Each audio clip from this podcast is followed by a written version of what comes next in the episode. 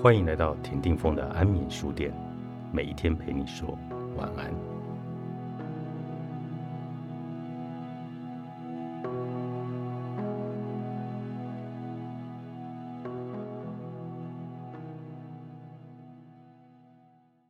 如果可以，想亲见樱花盛放，花色斑斓，象征纯洁高尚的花语，理解纷飞必然迎来离别。短暂盛放的花季，任凭散落，却无法占有。传说，樱花沾染上的粉嫩，是逝去武士的鲜血。历史活成壮烈牺牲，逝世之前所坚信的精神未曾消失。相信灵魂不灭，只要世上还有个人能挂记着留存的故事，灵魂的雏形就还能活在我们的心中。活着之时，从来没有人教会说我们要怎么静心去面对死亡，总是觉得死亡离我们好遥远。不知不觉，我们在抗拒死亡的发生，久而久之，变成了必谈的存在。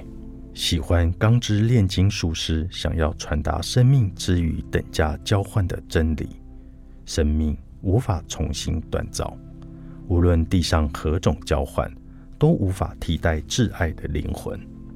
作家平路说过：“每一个人都是遥远的国度，在靠近另一个人的时候，就像在靠近峭壁一样。我们试图抵达对方的良港，但是当我们知道靠近有多么的困难，就已经在抵达对方国度的路上了。你带着真心走进了对方的心房。”灵魂在我们身体里留下了刻印。当你悔恨、遗憾，或者来不及在最后道声再见，但我们着实把对方记住了。如果问起失去所爱，还能不能再好好去爱？我想说，一定可以的。你要记得，如果有人愿意爱你，记得别把他们赶出心房。生命且短且长。并非人们决定，我们唯一能够掌握的是灵魂经过的痕迹，却不能够改变活着的时长。当你知道死亡后的世界，我的痕迹不会消失，变成了我们活着的证明。日剧《四重奏》剧中角色以安慰的口吻说着：“我们不是用一样的洗发精吗？